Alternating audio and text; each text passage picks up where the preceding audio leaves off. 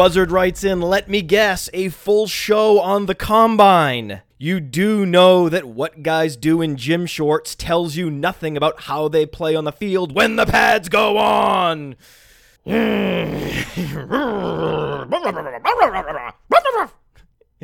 Unleashing the attack dogs to start the show. Combine doesn't matter. Don't talk about the combine. Combine's overrated. Ugh. The combine matters. Hit the breaking news.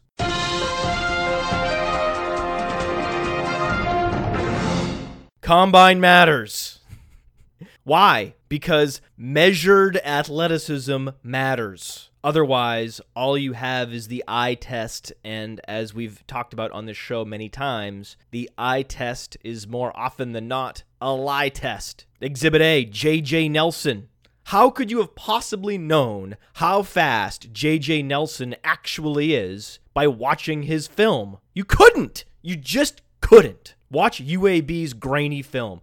Good luck appreciating JJ Nelson's long speed because JJ Nelson ran a 428 as fast as it gets. And so when JJ Nelson runs a 428 at the combine, it tells you that he has the necessary long speed to get past defenders, that he can play the stretch X position, that he has that in his range of outcomes. You can play him in three receiver sets on the outside to stretch the defense and make big plays. His 428 40 time tells you that. That is important information. So the combine matters. Meanwhile, another very short receiver, Andrew Hawkins, ran a 4.39. That wasn't fast enough to play the X receiver position. Both of these players, Andrew Hawkins and JJ Nelson, were under 180 pounds. That is a red flag. Anytime a receiver is sub 180 pounds, it severely limits their role on offense and caps their upside at the NFL level. Think about it. How many tiny receivers do you see achieving fantasy WR1 status? The answer is zero. They can't. They're not big enough to run a full route tree and have success in all quadrants of the football field that is required in order to post WR1 numbers. These are situational players. Andrew Hawkins by running a 439 at 5'7, 175 that told you a lot. His 40 time told you he does have a career in the NFL. He will make a roster. That's encouraging because if Andrew Hawkins ran a 4.51, he wouldn't have made an NFL roster. So by running a 4.39, it told us Andrew Hawkins will make an NFL roster and he could carve out a role as a low volume slot receiver at the NFL level.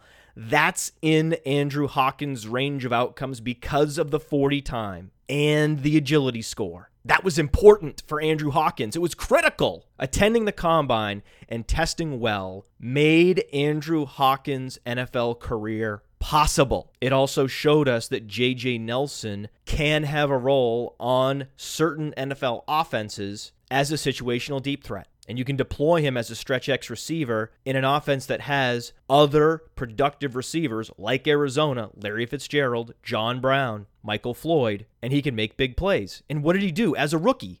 Well, JJ Nelson posted a 27.2 yards per reception.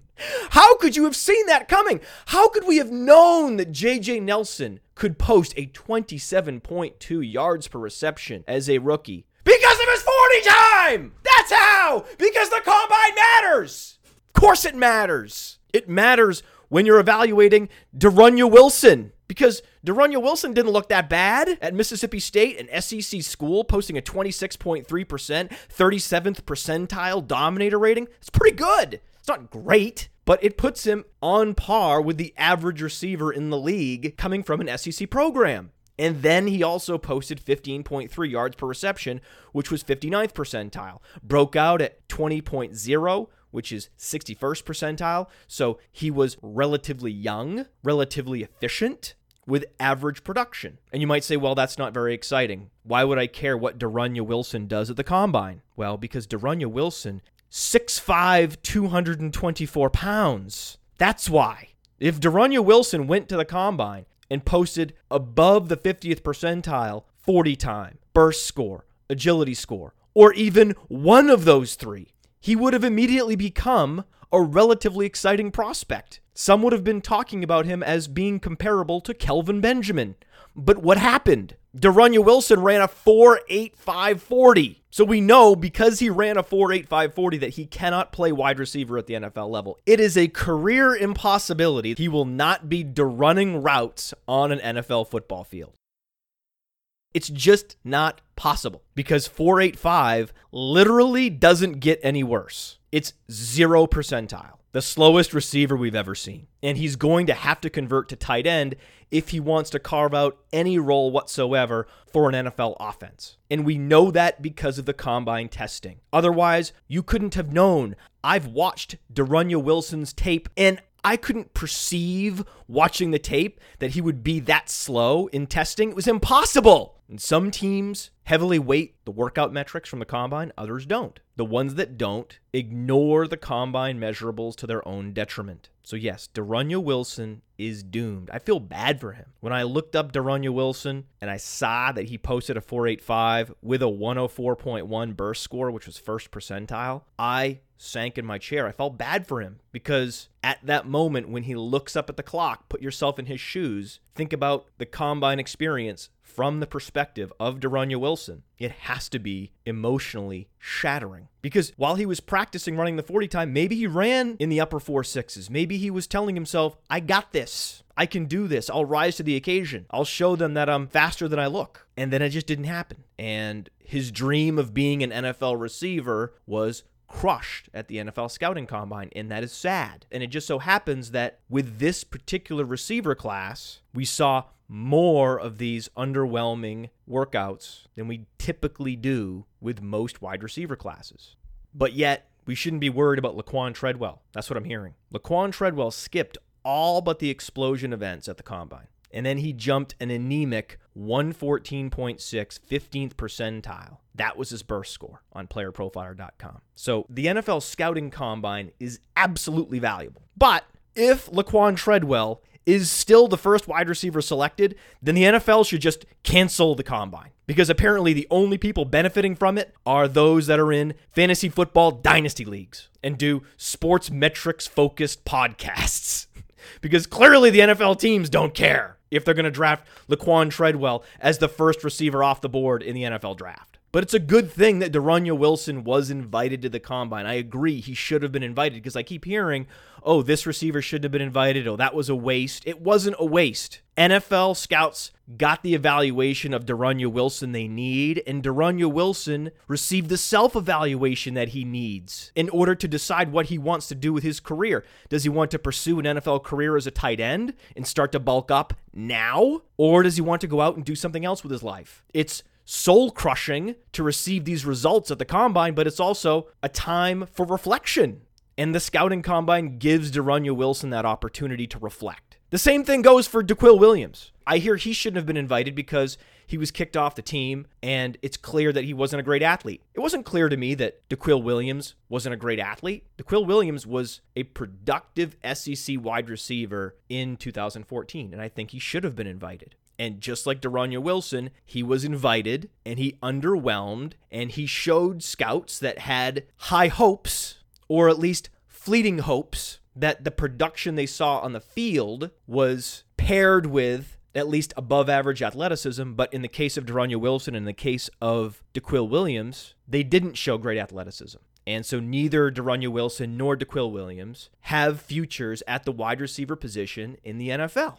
Now we know that. I'm glad they were invited. They deserved to be invited. And when you look at the workouts for these receivers across the board, this weekend proved that this is actually an underwhelming wide receiver class after all, because we've been going back and forth. I've been personally vacillating because I noted a bunch of receivers in this class were hugely productive and productive at an early age. That was encouraging. The workouts, not encouraging. But if you look past Aquil Williams and you look past De'Runnya Wilson and you look at the very bottom rung of this weekend's wide receiver workouts, Southern Mississippi's Michael Thomas not being invited looks more and more egregious because there were more than 10 wide receivers invited to this year's NFL scouting combine with college dominator ratings below 20%, which means, according to playerprofiler.com, they never broke out. We don't consider them to have ever broken out. And if you've never broken out at the college level, what are you doing getting invited to the combine? It doesn't make sense. It doesn't make sense. It doesn't. Some of the wide receivers that were invited to the combine include Byron Marshall, DJ Foster, Trevor Davis, Mekale McKay. All of them were invited over the good Michael Thomas from Southern Mississippi. And I don't understand it because he was more productive. And if you watch just a little bit of film on Michael Thomas, the good Michael Thomas from Mississippi, it's clear that he's also athletic and you'd like to see what he can do at the combine. So it just it, it's perplexing to me that he wasn't invited.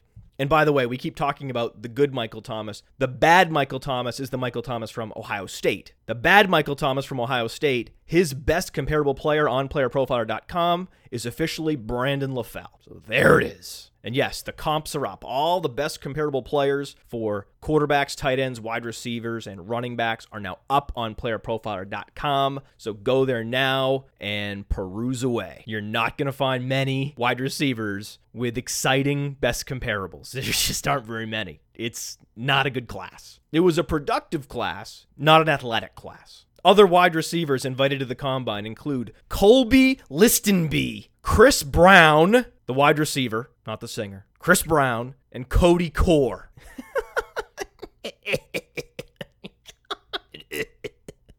what is that? It's like a laugh vomit. That's what that list of sub 20% dominator rating wide receivers invited to this year's NFL scouting combine, that's what that inspires. Those receivers were all invited to the NFL scouting combine over not only the good Michael Thomas, but Paul McRoberts, Daniel Braverman, both far superior wide receivers. It's just that they went to small schools. And if there was ever any doubt that there is an anti small school bias that infects the NFL's scouting industrial complex, it is that fact. Michael Thomas, Paul McRoberts, Daniel Braverman, all not invited to the combine. That tells the story. And the solution, as we all know, is that John Moore from RotoViz and I should be the ones sending out the combine invites. We need to start a campaign, a letter writing campaign, to let the NFL know that they failed with their combine invites this year, specifically wide receiver invites, and that there is a very easy solution, that there are a couple experts out there that would do a better job. With a position like quarterback, I'm less sure if the NFL invited the right players because the, the quarterback position is just harder to evaluate for me. I don't know what to make of Carson Wentz. Mike Mayock thinks that Carson Wentz has an Andrew Luck ceiling. I'm not a quarterback evaluation expert, but I know that Carson Wentz will never be Andrew Luck because Carson Wentz posted a 62.5% completion percentage as a senior at North Dakota State. Like, is that, how is that possible? Like, how is a player that posts a 62.5% completion percentage at North Dakota State as a senior. How is that player invited to the scouting combine? How is that player even considered to be drafted by the NFL? And yet, he's number one on a lot of boards. And yet, there's talk about him going in the top five overall picks. what? I don't get it. This whole rookie class just confounds me. I, I don't get it. I don't get anything. I don't understand anything. I mean, Carson Wentz is big. He's 6'5, 237, but he's not Andrew Luck because Andrew Luck had a 71.3% completion percentage his final year at Stanford, almost 10 points higher at a major conference. What? Carson Wentz also underwhelmed with a 7.9 yards per attempt against North Dakota State competition. What? Another big quarterback that went to a small school that had success at the NFL level is Ben Roethlisberger. But Ben Roethlisberger, as a junior, had a 69.1% completion percentage and 9.1 yards per attempt. Night and day between Ben Roethlisberger and Carson Wentz. Roethlisberger was younger, more efficient, more prolific. He's not comparable to Luck. He's not comparable to Roethlisberger. Wentz's best case scenario is to be Carson Palmer. And that's good, right? That's good, but that's also best case scenario. That's his absolute peak ceiling because Carson Palmer posted a 63.2% completion percentage his senior year and an 8.1 yards per attempt his senior year. So Carson Palmer's efficiency was similar to Wentz as a senior, but it was still a notch higher playing in a major conference as opposed to playing for North Dakota State. So I just don't understand the Carson Wentz enthusiasm. I just don't at all. But yes, it is possible because he's big and he has a big arm that he could be the next Carson Palmer. But that is the absolute best case scenario for Wentz. If I were an NFL team, I would rather have Jared Goff, even though he has tiny baby hands. We talked about this on the Football Die Hard show last week. They're not tiny and they're not baby hands, they're tiny baby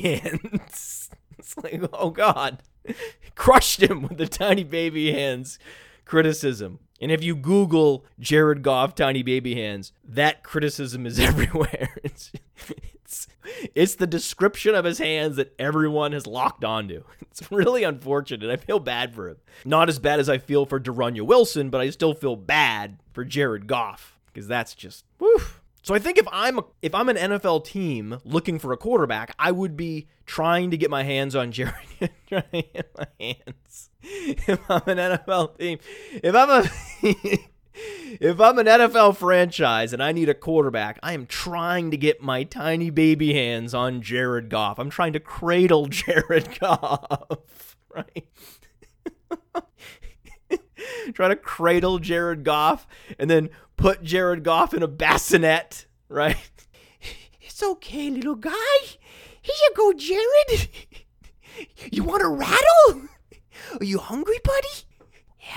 Shh. Shh. Rockabye Jared on the treetop. When the wind blows, your cradle will rock. Then the bow breaks, the cradle will fall. Down goes Jared. Has to be the most violent lullaby in the history of lullabies. Here we go, Jared. Branch breaks. Jared falls from the sky, smashes onto the ground. that lullaby is horrifying. Poor Jared Goff. I don't know why. I just imagine Jared Goff as a baby. That's all I could think of him as. I think of him like a toddler wearing full pads and a helmet. It doesn't fit him. That image, it's just unfortunate. It really is. that is the image that is now seared into my mind. Whenever I think of Jared Goff, that's what I think. It's just terrible. His PR people are just shaking their head, going, How do we change this? How do we fix this? The Jared Goff brand is now synonymous with toddlers, jerseys, and helmets that don't fit, and little teeny tiny hands in a bassinet. Regardless, I would try to get my hands. I don't know why I can't say this.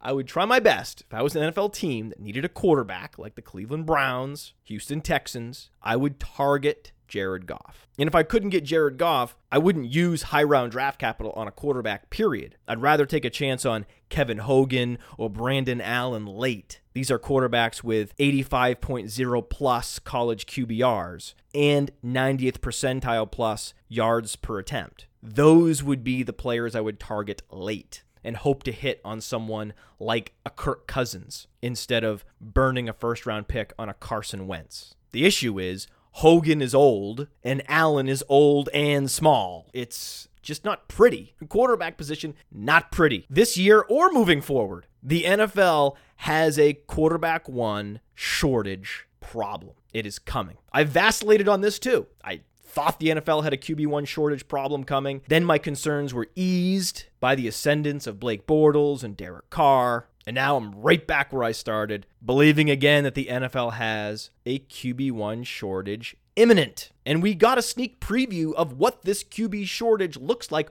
why it is a concern. We got a sneak preview last season in the form of Brandon Weeden, Matt Cassel, Nick Foles, TJ Yates, Matt Hasselbeck. We saw way too much of those quarterbacks last year, and it helped make for some awful football. And the NFL right now is relying on a significant number of 35 year old quarterbacks, and it's a concern. So, which wide receivers won the combine? That's the question. That's what everyone wants to know. Which wide receivers won? Which wide receivers lost? Sure, running backs, sure, quarterbacks, sure, tight ends. But the real question is which wide receivers won the combine? Which wide receivers lost the combine? What do you think, Fantasy Mansion? Well, of course, I think that Josh Doctson won the combine. Hey! Da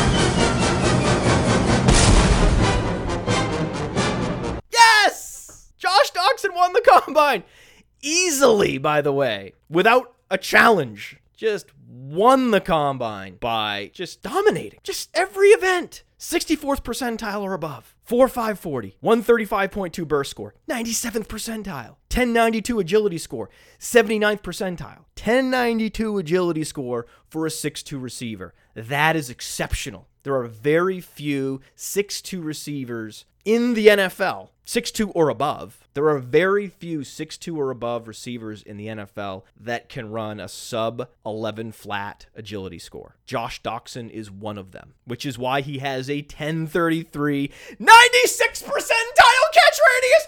Whoa! Whoa!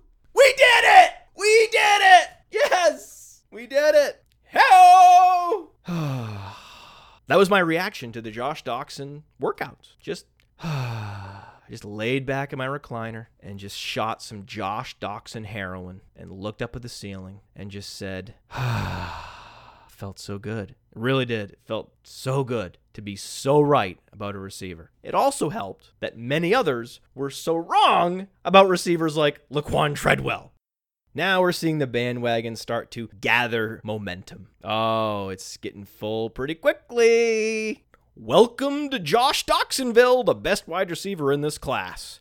Population before the combine, three. I thought Josh Doctson was the number one receiver in this class a year ago. Jake Ciely thought Josh Doctson was the best receiver in this class months ago. And of course, my daughter Vivian, course, she thought Josh Doctson was the best wide receiver in this class because she doesn't think Laquan Treadwell is even elite.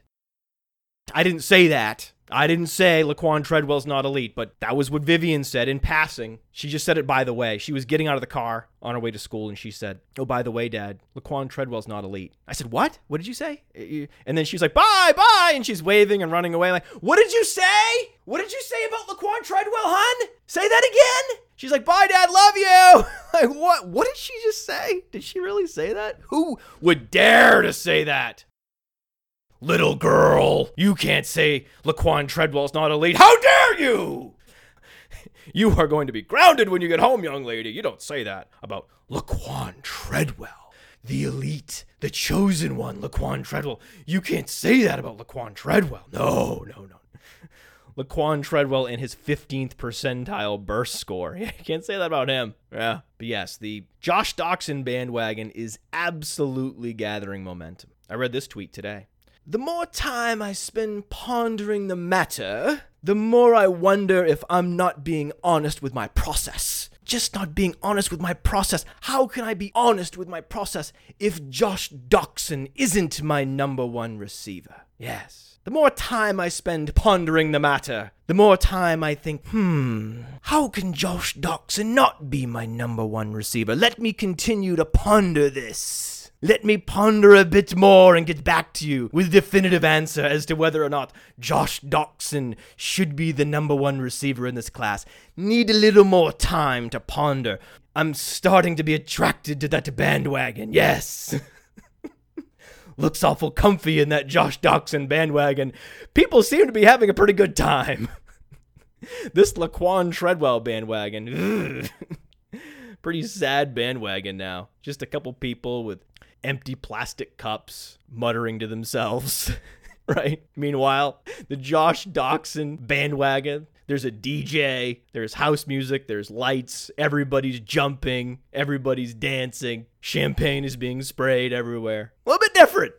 But Josh Doctson is the clear number one wide receiver in this class. And the reason why is because you can't downgrade a player significantly just because he transferred schools. That doesn't make any sense. Just on that fact alone, because that's the primary criticism of Josh Doctson that he's old. Well, he transferred. That's it. Don't worry about it. He broke out at an early age. He posted a 20% dominator rating as a freshman at Wyoming before his 19th birthday. So he broke out at an early age. It's no problem with Josh Doctson. If anything, because he's a year or two older than many other prospects, he's more polished and more likely to contribute as a rookie at the NFL level. So, in a way, being old for Josh Doctson might be advantageous. Let me ask you this question. What if Allen Robinson had transferred after his rookie year at Penn State? Because that was 2011, the year of the most heinous scandal in the history of college athletics. And it happened on Allen Robinson's campus, in Allen Robinson's locker room. So, if there was ever a player and a situation in which you would understand him transferring, it would have been Allen Robinson transferring in the wake of the Jerry Sandusky child molestation scandal. It was the biggest scandal in the history of college athletics. But Allen Robinson stayed, even though as a freshman he only posted three receptions for 29 yards. He stayed. But if he had transferred, his college career would have looked a lot more similar to Josh Doctson's. And would that have degraded Allen Robinson's talent or ability? No, of course not. I mentioned this on the Filmetrics podcast with George Kritikos and Nick Whalen. You should go listen to it. I went on this Sunday to talk about the combine, my immediate reaction from the combine.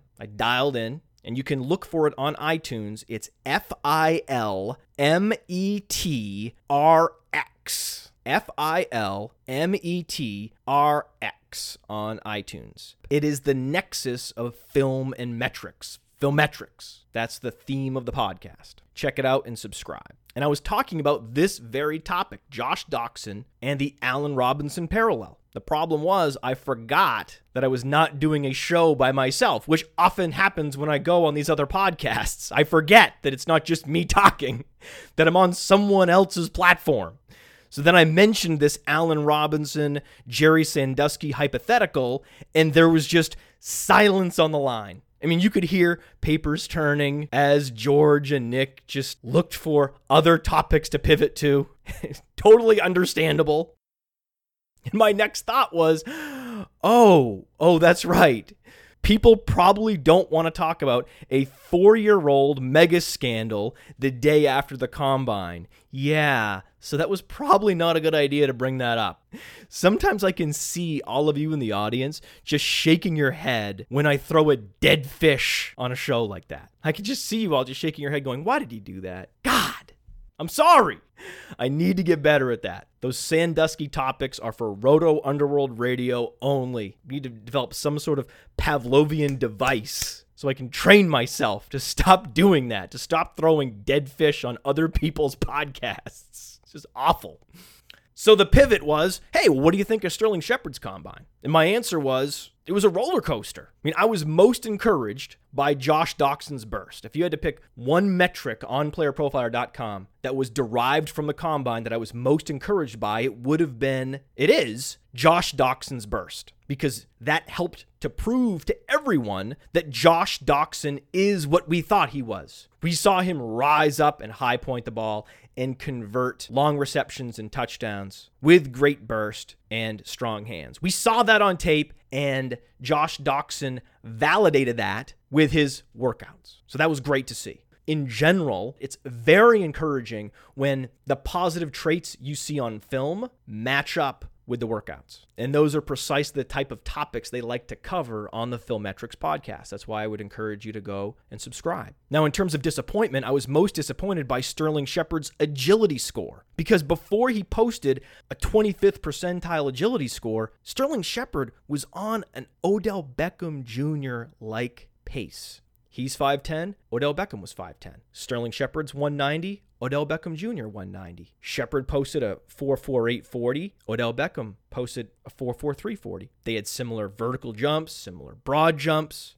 I was really excited about Sterling Shepard after he ran the 40 and completed the vertical jump and the broad jump, and then it just fell apart. Of all the events that Sterling Shepard would fail, The last set of events that I would expect Sterling Shepard to fail would be the agility drills, of all things, because when you watch Sterling Shepard on tape, you see a player with great lateral quickness. That's what you see on tape with Sterling Shepard, and yet the workouts didn't validate that. And to me, that's a red flag. Just like it's a positive sign when Josh Doctson validates what you see on film with his workouts, Sterling Shepard invalidated it with his workouts. Sterling Shepard had a bizarro Sterling Shepard combine. Going in, I thought he would be a hugely agile player that lacked explosiveness, but now we know he's a super explosive player that actually lacks agility. So now he's a full blown enigma.